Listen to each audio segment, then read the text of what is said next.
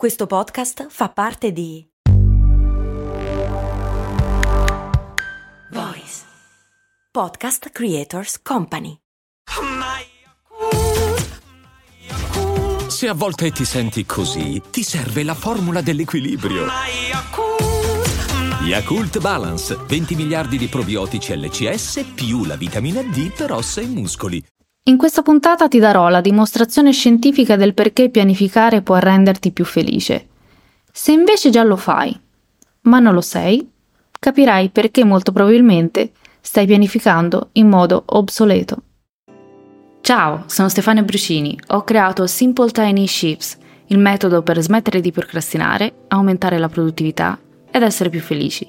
Ti do il benvenuto al mio podcast. Valorizza il tuo tempo.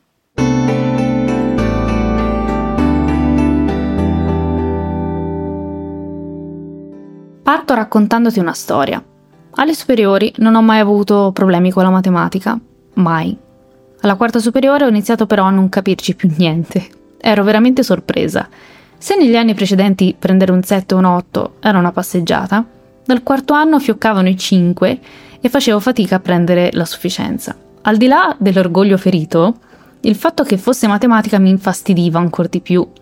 Com'era possibile che da un momento all'altro non fossi più capace? Cosa stava succedendo? Ho iniziato così ad andare a ripetizioni da un ragazzo, avrà avuto 35-40 anni. Era, o meglio è tuttora, credo anche se l'ho perso di vista, un ingegnere. Per comodità chiamiamolo Ingegner Rossi. Un ingegnere un po' speciale perché aveva la fama di essere veramente brillante.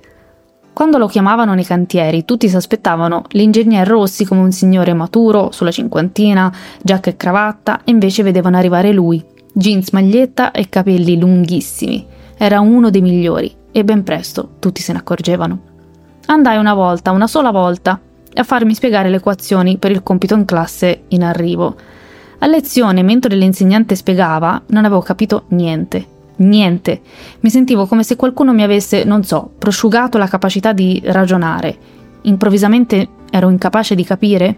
Ad ogni modo, cerco una soluzione e vado da lui. In un'ora mi spiega le equazioni. Finisce l'ora di ripetizione e mi dico, ma mi sembra di aver capito tutto. Possibile.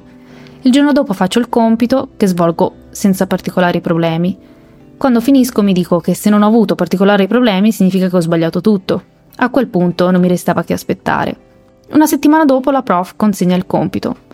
Avevo preso 10. 10 significava praticamente immacolato, perfetto. Apro una piccola parentesi per la follia della prof. Poiché solitamente prendevo 5, ha pensato bene che darmi 10 fosse troppo. Troppo distante. Quindi mi dette 9, già modificando la media. Vabbè, credo che fosse così sorpresa da essersi anche un po' impermalosita.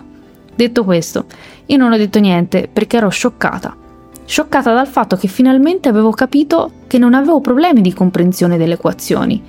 Il metodo della prof con me non funzionava ma il metodo dell'ingegner Rossi sì, e infatti in un'ora me le ha spiegate e le ho capite senza problemi. Ecco, questo aneddoto per quale motivo? Perché spesso ci arrendiamo e diciamo ah io non sono brava in questo. Avrei potuto dire sono una frana in matematica, ma in quel caso non sarebbe corrisposta alla realtà. La mia prof non era l'insegnante giusta per me, il suo metodo non era giusto per me. Prima di arrenderci nell'imparare una nuova competenza, una nuova abilità, una nuova materia, dovremmo valutare più insegnanti, più metodi, più modalità e sperimentare per trovare quello giusto per noi. Se ci arrendiamo subito, perdiamo l'occasione di imparare quella competenza e in più restiamo con l'idea sbagliata su noi stessi che non siamo capaci. Ecco perché se stai pianificando e non sta funzionando, con questa puntata voglio farti capire su dove stai molto probabilmente sbagliando. Ah, se non stai pianificando, stai già sbagliando. Prima parto con spiegarti perché insisto tanto con questa cosa della pianificazione. Perché è importante. In breve, perché ci rende felici. Michael Fordyce, psicologo e pioniere nel campo della misurazione dell'intervento empirico della felicità, ha individuato 14 motivi che contraddistinguono le persone felici da quelle che non lo sono.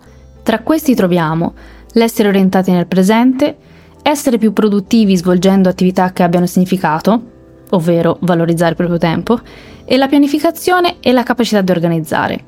L'organizzazione e la pianificazione contribuiscono alla soddisfazione dei piccoli risultati raggiunti quotidianamente e alla piacevole consapevolezza di aver utilizzato al meglio il proprio tempo.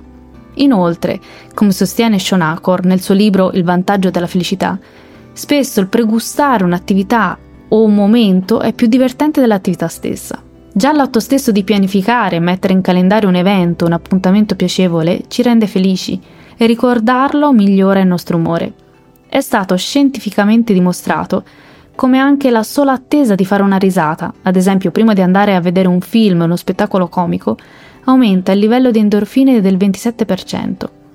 Quindi, in un periodo in una giornata particolarmente stressante, mettere in calendario, anche se non nell'immediato futuro, una vacanza, una cena o programmare delle ore dedicate al proprio hobby, può alleviare lo stress e dare un'iniezione di felicità. Questa si chiama la gioia dell'anticipazione. Oltre a un'efficace gestione del tempo, la pianificazione è un grande alleato nella chiarificazione delle proprie priorità e delle attività su cui abbiamo reale controllo L'identificazione di ciò che realmente conta per noi ci aiuta nella definizione degli obiettivi a medio e lungo termine. Automaticamente, come una sorta di selezione naturale, durante la pianificazione del mese, della settimana, della giornata, daremo priorità a tutte quelle attività che ci avvicinano al nostro obiettivo. Stephen Covey, formatore, autore di bestseller, illustra tre generazioni di approcci della pianificazione e ogni generazione è l'evoluzione della precedente. Partiamo dalla prima. La prima generazione è basata sui promemoria, le to-do list e le checklist. Tutto ciò che non viene portato a termine in giornata viene automaticamente aggiunto alla lista delle cose da fare dell'indomani, in questa generazione è facile perdere di vista ciò che è importante, è più portati a rincorrere l'urgenza, con il risultato finale di saltare da un'attività all'altra, senza un vero e proprio filo logico, arrivando a sera con la sensazione di aver fatto molto, ma anche di non aver concluso niente. È senza ombra di dubbio la metodologia che più difficilmente permette di raggiungere un obiettivo, e in più è facile perdere i pezzi e sentirsi sopraffatti. La seconda generazione è quella della pianificazione e preparazione. Chi vive nella seconda generazione ama agende, calendari ed è orientato al raggiungimento degli obiettivi grazie all'identificazione delle scadenze e alla programmazione di appuntamenti e attività. Anche se questo processo è sistematico e può risultare efficiente, chi opera nella seconda generazione risulta poi schiavo del proprio calendario.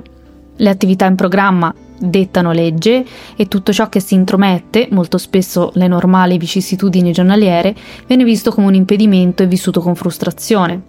Questo modo di operare non facilita la soddisfazione personale e rende ciechi di fronte ad un quadro più ampio di tutte le sfere della nostra vita, il lavoro, le relazioni, il benessere, la mente, lo spirito. Come dico sempre, pianifichiamo ma con la consapevolezza che c'è la vita nel mezzo Poiché le parole d'ordine sono flessibilità e sperimentazione, in questa generazione di pianificazione ci ritroviamo stretti. Ed è questa la ragione per cui molti non amano pianificare, perché si sentono in gabbia, come già detto anche nella puntata 84, che ti invito ad ascoltare se l'hai persa. La terza generazione è quella della pianificazione, prioritizzazione e controllo. Le attività e gli eventi in programma ogni giorno sono in funzione di un obiettivo a lungo termine, e il criterio con cui vengono date le priorità sono i valori e la propria visione. Chi appartiene alla terza generazione, come ad esempio il mio metodo, mantiene il focus sull'obiettivo ed ogni attività si inserisce in un piano lungimirante, volto alla realizzazione personale e a una maggiore produttività, molto spesso in tutte le aree della propria vita. Le cose importanti sono quelle che vivono in funzione della nostra visione. Il controllo è una fase fondamentale perché ci permette di fare il punto della situazione e ricollegarci con il nostro obiettivo. L'obiettivo è sempre lo stesso? Stiamo perdendo di vista qualche aspetto importante?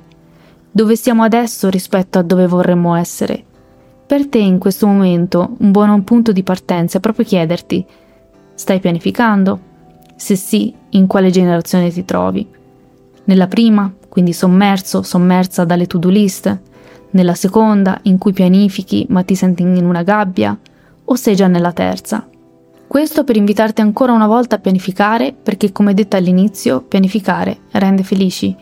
Se in questo momento non ti sta rendendo felice è perché molto probabilmente lo stai facendo male o devi ancora imparare e quindi sei nella prima o nella seconda generazione di pianificazione, ma magari non ne sei consapevole. Non stai utilizzando il metodo giusto.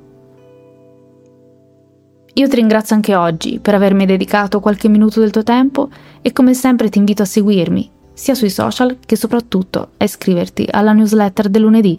Grazie ancora. Alla prossima.